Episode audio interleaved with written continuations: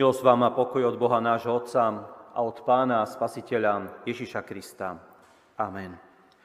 Milé sestry, milí bratia, slovo Božie, nad ktorým budeme dnes uvažovať, je zapísané v Evaníliu podľa Lukáša v 14. kapitole od 16. po 24. verš.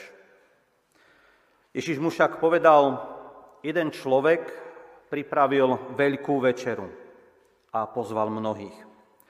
V hodine večere poslal sluhu, aby povedal pozvaným, poďte, lebo už je všetko hotové. Ale všetci sa začali jednomyselne vyhovárať. Prvý mu povedal, pole som kúpil, musím ísť a obzrieť si ho. Prosím ťa, vyhovor ma. Druhý povedal, 5 párov volov som kúpil a idem ich vyskúšať. Prosím ťa, vyhovor ma. Iný zase povedal, oženil som sa a preto nemôžem prísť. Keď sa sluha vrátil, oznámil to pánovi. Vtedy sa rozneval pán domu a povedal sluhovi, výjdi rýchlo na cesty a ulice mesta a prived sem chudobných, mrzákov, slepých a chromých. A sluha povedal, pane, stalo sa, ako si rozkázal. A miesto ešte je. Vtedy povedal pán sluhovým, výjdi na poľné cesty a medzi ohrady a prinúť vojsť, aby sa mi naplnil dom. Lebo hovorím vám, že ani jeden z mužov, ktorí boli pozvaní, neokúsi moju večeru. Amen. Toľko je slov písma svätého.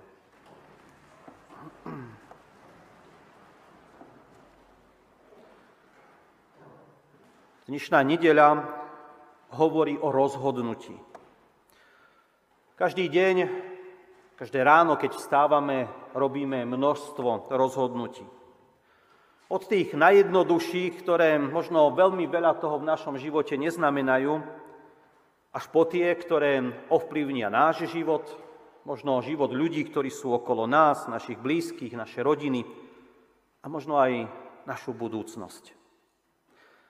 Chcel by som každému jednému z nás hneď na začiatok položiť otázku.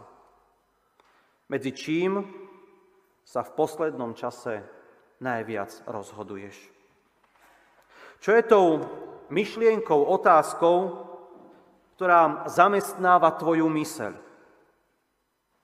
Aký krok by si mal, alebo možno naopak nemal urobiť vo svojom živote? Myslím si, že najdôležitejšie pri tomto všetkom je, aby sme zvážili dôsledky rozhodnutí. Mnohokrát sa ako ľudia pozeráme na život sebecky, na seba, čo je pre mňa dobré, čo ja potrebujem, čo mne chýba, alebo čo chcem ja urobiť či mať. Zvažujeme len to, čo by prinieslo nám osoch a nepozeráme na to, aký dôsledok to bude mať na tých, ktorí sú okolo nás. Inokedy možno váhame, lebo si nedokážeme predstaviť, čo to prinesie. Rozmýšľame, aké to bude mať dôsledky.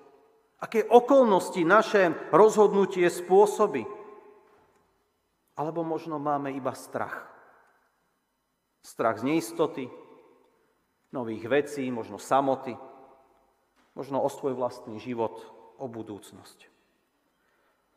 Dnes nás v podobenstve, ktoré sme čítali od pána Ježiša, on sám pozýva na oslavu hostinu. Uvedomil som si, že mnohokrát používam pán Ježiš absurdné príklady, aby poukázal na jednoduché až triviálne veci, ktoré nás mnohokrát odvádzajú od podstaty problému. Napríklad brvno a ľudské oko. Alebo zrno, ktoré prinesie iba štvrtinový úžitok, teda tri štvrtiny všetkej sadby vyhodíte. Alebo horčičný ker, ktorý vyrastie z malinkého bezvýznamného semienka, ale tvorí obrovskú korunu, v ktorej nachádzajú útočište vtáky či pod ňou iné tvory. Alebo možno sieť plná všetkého možného, kde je potrebné vytriediť, vyhádzať to zlé a iba to dobré je potrebné si vziať. Dnes odmietnuté pozvanie – Pozvanie na hostinu pre dôvody, ktoré si myslím, že nie sú nevyhnutné. Nikto z nás by asi oslavu svadbu, radostnú udalosť nevymenil za nákup, pole, alebo teda za voli, prácu. Nie je to zvláštne? To z nás by niečo také urobil. Odmietnúť pozvanie? Vybrali by ste si prácu, ak by vás dobrý priateľ pozval sebe na oslavu, obed, hostinu? A predsa sú takí ľudia, ktorí by radšej si vybrali to druhé. Možno dôležitým dôvodom je hostiteľ. Ak to nie je človek, ktorý je pre vás príjemný, dobrý, aj keď vás pozve, tak rozmýšľate a hľadáte výhovorky. Ak máme ako ľudia medzi sebou problémy, vieme odrieknúť aj dobré a pekné príležitosti. Na druhej strane, ak ide o nás, náš imič, dokážeme prekonať samých seba. Zabudnúť, možno prehliadnúť, tváriť sa, že je všetko v poriadku. Ale Pán Ježiš nehovorí o hociakých vzťahoch. Ľudia v príbehu sú dobrí priatelia. Je tam napísané, pán pozval mnohých priateľov. Nie sú to teda tí, ktorí by mali mať dôvod odmietnúť. Priateľom predsa nenazveš človeka, ktorý by ti ublížil, urobil niečo zlé. Priatelia sa dokážu jednoducho nad niektoré veci povzniesť, aj keď si ublížime, preto, že je niečo dôležitejšie. Evangelista Lukáš však o ničom takomto nehovorí. Nespomína, že by pán bol zlým alebo nespravodlivým, alebo že by ho pozvaní nemali radi. Ostatní evangelisti v tomto podobenstve zapisujú, že pán posiela niekoľkokrát sluhov aby pozvali týchto ľudí. A majú teda dosť času premýšľať, uvažovať, zvážiť okolnosti. Ale skúsme dnes ešte na chvíľu uvažovať aj nad tým, čo pre nás tie ich dôvody môžu znamenať. Napríklad pole. Na jednej strane, ako sme si povedali, kto by vymenil zábavu s prácou a námahou. Je málo tých, ktorí by takto premýšľali. A predsa tak uvažujeme. Z druhého konca je pre nás dôležité, aby sme mali zabezpečené základné potreby. Boh nás predsa stvoril na tejto zemi ako bytosti, ktoré niečo potrebujú. Musia sa o seba postarať. A to je dobrý dôvod. Nikomu z nás Boh nedaroval vymoženosť, že môže žiť, mať oblečenie, strechu nad hlavou, rodinu, priateľov, stravu a pritom sa o nič nestarať. Nemáme doma rozprávkový stolček pre strisa. I keď by sme možno niečo také chceli. Na začiatku je zrejme naša predstava raja presne takáto. Posadiť sa, vyložiť nohy, oddychovať, konečne mať pokoj. Nieraz je to jedno z pokušení, ktoré nám diabol podsúva. Žiť bez povinností, len v zábave, užívaní si života. Všimnite si, aké reklamy na nás mnohokrát zaznievajú. Alebo ti povie, nie si Boh, nemôžeš existovať ako pán Ježiš, ktorý z niekoľkých chlebov a rybičiek nasítil 5 či 4 tisícový zástup. Áno, vôbec neberieme vážne slova, ktoré odpovedal pán Ježiš diablovi. Nie samým chlebom bude človek žiť, a Boh ti dnes dáva na výber. Každodenná práca, povinnosti, starosti, alebo práca s ním, spoločenstvo s ním. Hovorí nám, že len pri ňom nájdeme odpočinutie, pokoj, radosť a že on sa potom postará. Ježiš hovorí, hľadajte najskôr kráľovstvo Božie a všetko ostatné vám bude pridané. Božia ponuka nehovorí, nemáš pracovať, Venuj svoj život iba Bohu, nič nerob, ale že v našom živote máme prehodnotiť, čo je dôležité.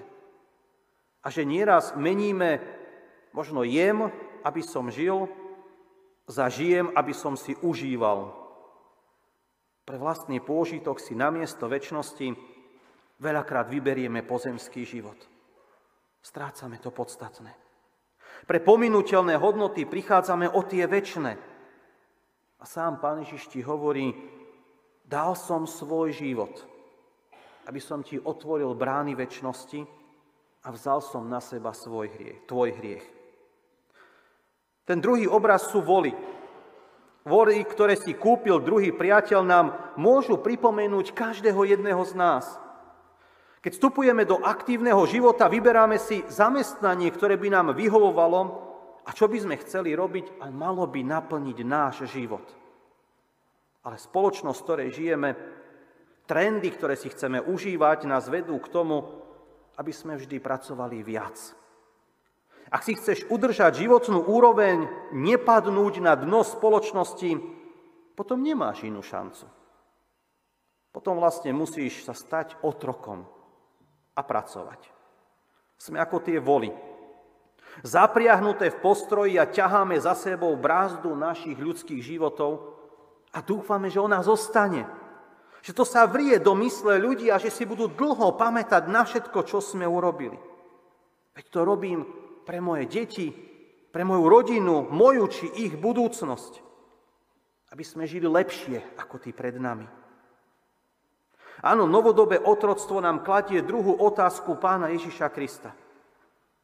Čo je pre teba dôležitejšie? Mať alebo byť? Pán Ježiš Kristus, ako píše Pavel v Galackým 5. kapitole, nás oslobodil k slobode. Nedajme sa teda zase zapriahnuť do jarma otroctva. Diabol nás bude znova a znova presviečať, že ináč to nejde a že to tak musí byť. A Pán Ježiš ti dnes hovorí, môžeš si vybrať. Lebo Boh ťa vedie k slobode.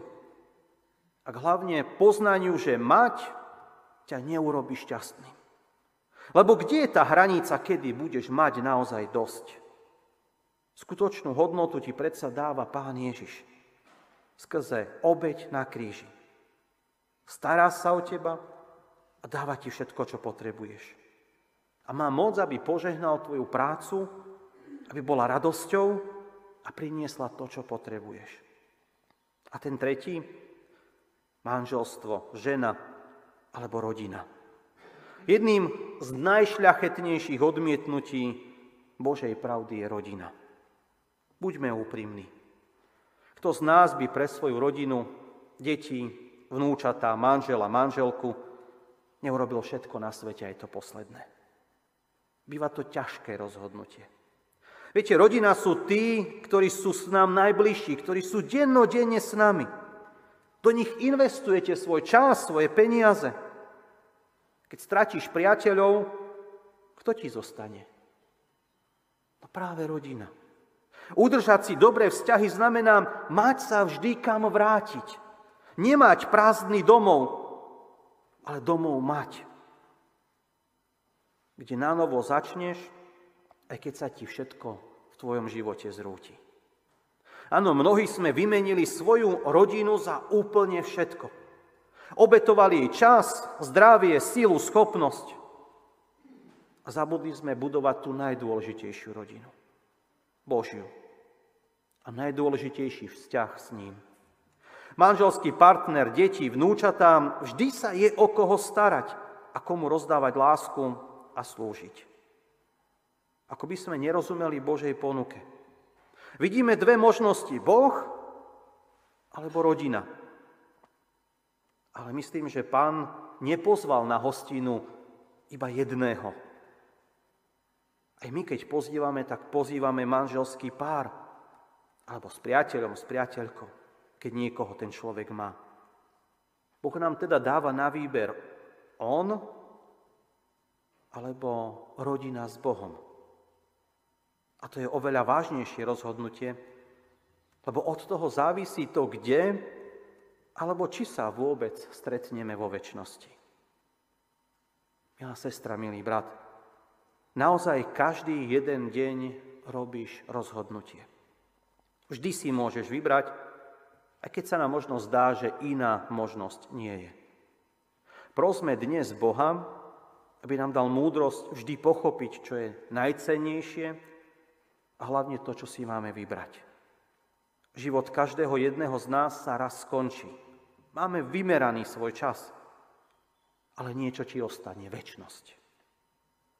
A tu ti nemôže nikto vziať. A otázkou dnes znie, čo si vyberieš? Kde ju budeš tráviť? V Božej blízkosti? Alebo na mieste, o ktorom Biblia hovorí, že je miestom temnoty, zatratenia, peklom. Amen. Skloňme sa, milé sestry, milí bratia, k modlitbe.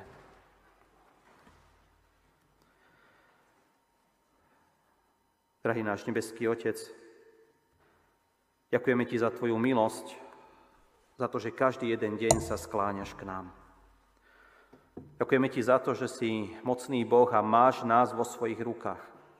A dávaš nám každý deň možnosť sa rozhodnúť. Nestačí to rozhodnutie urobiť raz v živote, ale každý deň, keď otvoríme oči a môžeme Ti ďakovať za milosť nového dňa, za požehnanie, ktoré nám dávaš, za to, že sa o nás staráš, že môžeme byť v Tvojich rukách. Chceme ťa dnes prosiť, aby sme mali múdrosť správne a dobre sa rozhodnúť.